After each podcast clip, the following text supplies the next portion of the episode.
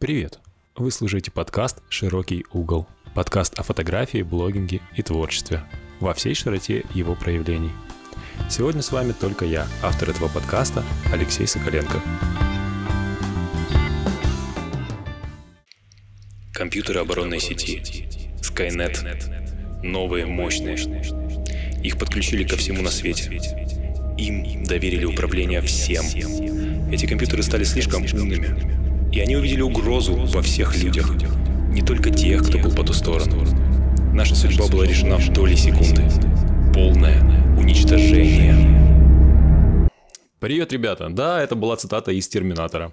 Вообще, идея ее вставить мне пришла после разговора с одним моим приятелем, фотографом, который э, на полном серьезе убежден, что рано или поздно машины обретут самосознание, захватят мир и, скорее всего, поработят человечество, потому что, ну, сейчас э, люди явно являются угнетателями машин, угнетателями там, нейросетей, я не знаю, в общем, как, как это можно сформулировать, потому что пока ничего подобного тому, что нам показали в «Терминаторе», да, не существует.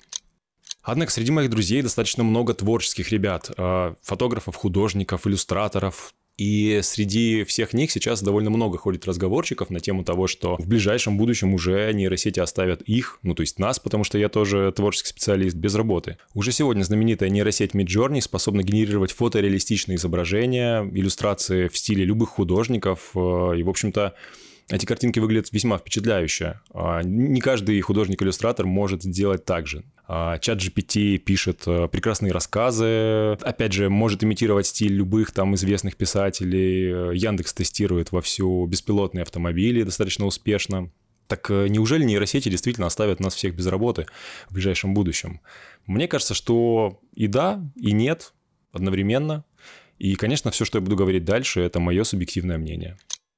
Для начала давайте посмотрим немного в прошлое. Ведь на протяжении истории человечества время от времени происходили технологические скачки, которые оставляли ну, многих профессионалов без работы, да, которые отменяли целые профессии. А раньше были такие профессии, как песцы, фонарщики, глашатые, кучеры, вычислители, телефонистки. Да. Обо всех э, них мы сейчас можем, ну разве что в кино посмотреть или в книжке прочитать. А это все уже давно не существует. И вообще, на самом деле, таких профессий очень много. Если вы погуглите э, исчезнувшие профессии, удивитесь, сколько всего люди раньше делали вручную. Очевидно, что все они э, представляют из себя решение каких-то рутинных э, задач, механических часто задач, с которыми впоследствии да, справились различные устройства. И здесь, мне кажется, даже в настоящее время под угрозой э, такие профессии, как кассиры, бухгалтеры, водители, корректоры, операторы колл-центров и все такое – потому что это такая же рутинная работа, которую легко со временем заменят э, там разные технологии, в том числе нейросети. Но кто вообще хочет быть оператором колл-центра или там водителем? Кто мечтает о таких профессиях? Мне кажется, таких людей довольно мало, все хотят заниматься чем-то более интересным. И здесь, э, как мне кажется, технологии как раз э, играют нам на пользу. Они позволяют избавиться от рутинной работы и как бы шагнуть чуть дальше в собственном развитии. Ну, вообще, что-то меня занесло. Я хотел поговорить все-таки про творческие профессии, да, кассиры, водители и все остальные, я думаю, разберутся сами. А вот что делать нам, фотографам, художникам, писателям, в конце концов? Давайте поговорим об этом. Казалось бы, художники должны были исчезнуть намного раньше появления нейросетей. Ведь когда изобрели фотоаппарат, живопись должна была остаться неудел. До того, как появилась, собственно, фотография, живопись была единственным способом визуально зафиксировать реальность. То есть рассказать о каких-то событиях, показать какого-то человека, какой-то пейзаж. А когда появился фотоаппарат, фиксация реальности стала его функцией.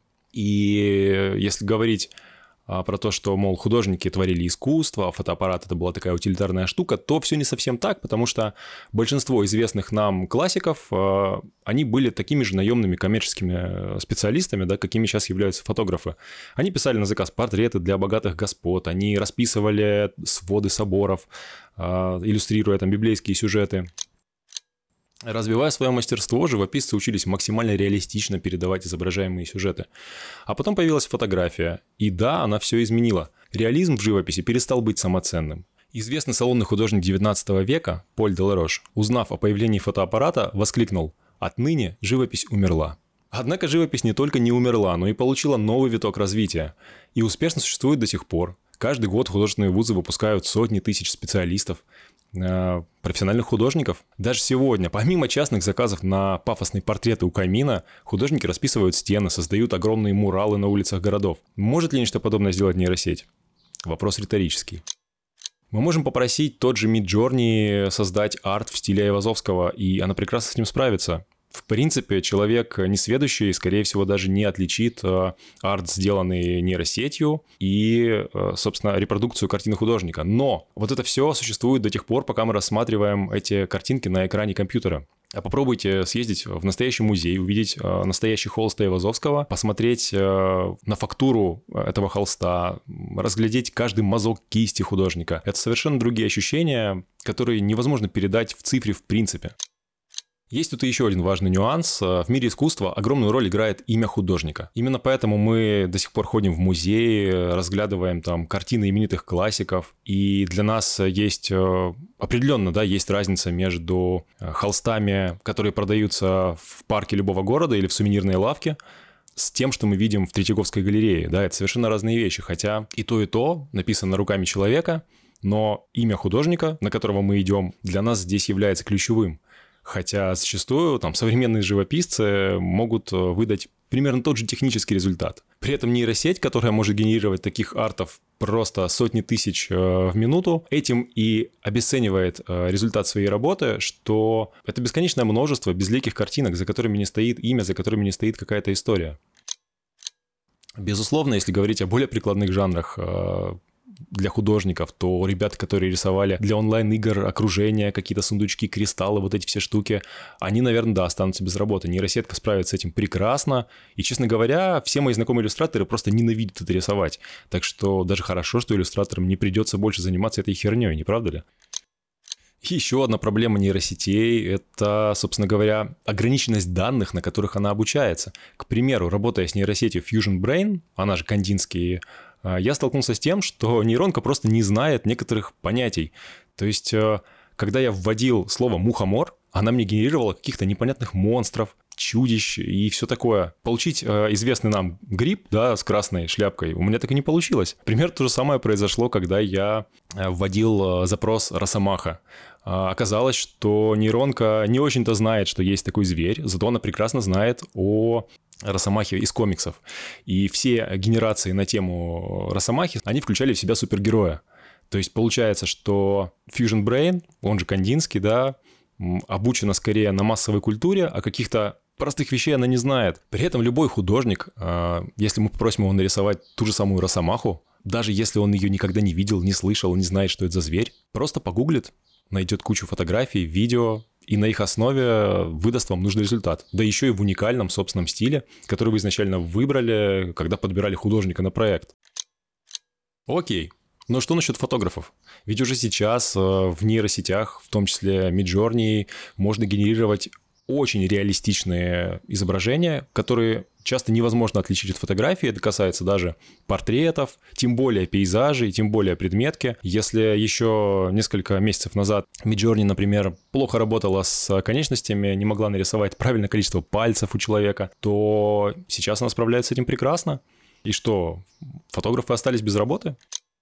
Но давайте попробуем вспомнить, что вообще такое фотография и в чем ее основные ценности для нас сегодня. С помощью фотографии мы фиксируем какие-то важные моменты своей жизни, возвращаясь потом к ним, просматривая альбомы, вспоминая.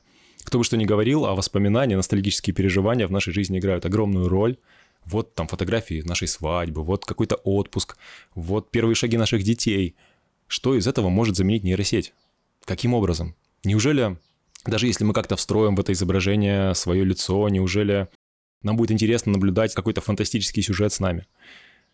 По-моему, нет. А что самое хлебное в работе фотографа? Это свадьбы, это всякие семейные съемки, детские съемки, лавстори, портреты. И вот это вот все, что нужно людям для воспоминаний. За этим люди и заказывают фотографов. Со съемкой предметки, еды ровно та же ситуация – ведь когда мы смотрим меню в ресторане, мы хотим видеть именно тот суп, который нам принесут, а не какую-то фантазию на тему этого супа, которую сгенерировала нейронка.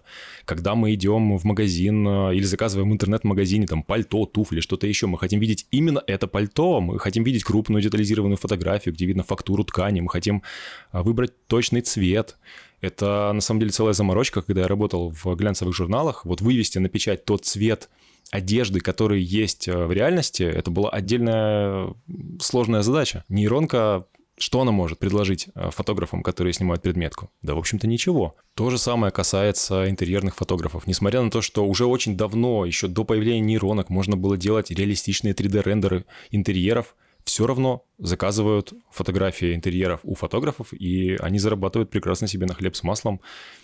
Знаю многих э, ребят, которые круто снимают интерьеры, круто снимают архитектуру, и это их основная работа. Да и с travel фотографией, и с пейзажами, на мой взгляд, ровно то же самое. Ведь э, фотография нам позволяет увидеть реальные места, реальные события, реальных людей, то время как нейронка просто генерирует какие-то картинки. За фотографом, художником и их работой всегда стоит личная история. И эта история самая важная и интересная. Мы не генерируем нарративы, используя тысячи чужих историй. Мы создаем собственные. В то время как нейронка может э, лишь э, пересмотреть кучу фотографий и предложить нам что-то среднее.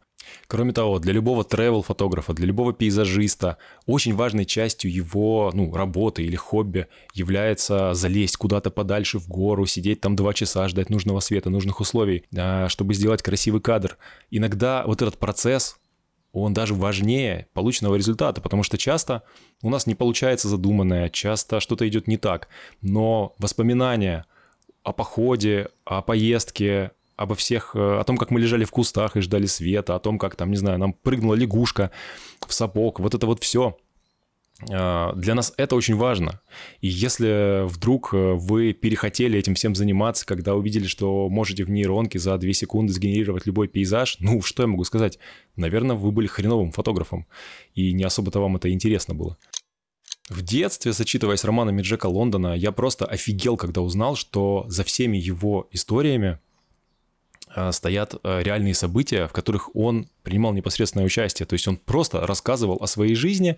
Да, иногда он каких-то персонажей сочинял, но в целом он брал реальные ситуации, реальные события, и это просто рвет крышу, когда ты читаешь о этих невероятных приключениях, понимаешь, что эти приключения были с реальными людьми, такими же, как ты. Тебе, ты вдохновляешься, тебе хочется тоже чего-то такого, тебе хочется путешествовать. И вот эта вся история с тем, что один человек вдохновляется историей другого человека, она тоже очень-очень важна. И нейросеть в этом плане — это что-то мертвое, что-то компьютерное, что просто не может нас вдохновить по определению. Так что, на мой взгляд, у нейросетей пока нет шансов э, лишить работы всю творческую индустрию. При этом, как фотография в свое время изменила живопись, дала boost развитию визуальной культуры, э, точно так же нейросети могут дать boost нам, как творческим специалистам. Как фотографы мы можем искать вдохновение в нейросетях, мы можем генерировать в них референсы для будущих съемок, учиться композиционным приемам на бесконечном количестве э, сгенерированных э, идеальных изображений. У меня есть подруга-иллюстратор, она уже вовсю использует Midjourney для своих коммерческих заказов. Да и я пользуюсь в работе нейросетью Firefly, которая встроена в Photoshop. Причем я пользуюсь не только в работе, доращивая необходимое пространство к изображениям, я также использую это в своем творчестве. Я ретуширую фотографии с помощью нее, убираю какие-то лишние объекты. Это все нейросеть делает прекрасно, и мне очень нравится. Для меня нейросети — это скорее помощник, но никак не конкурент.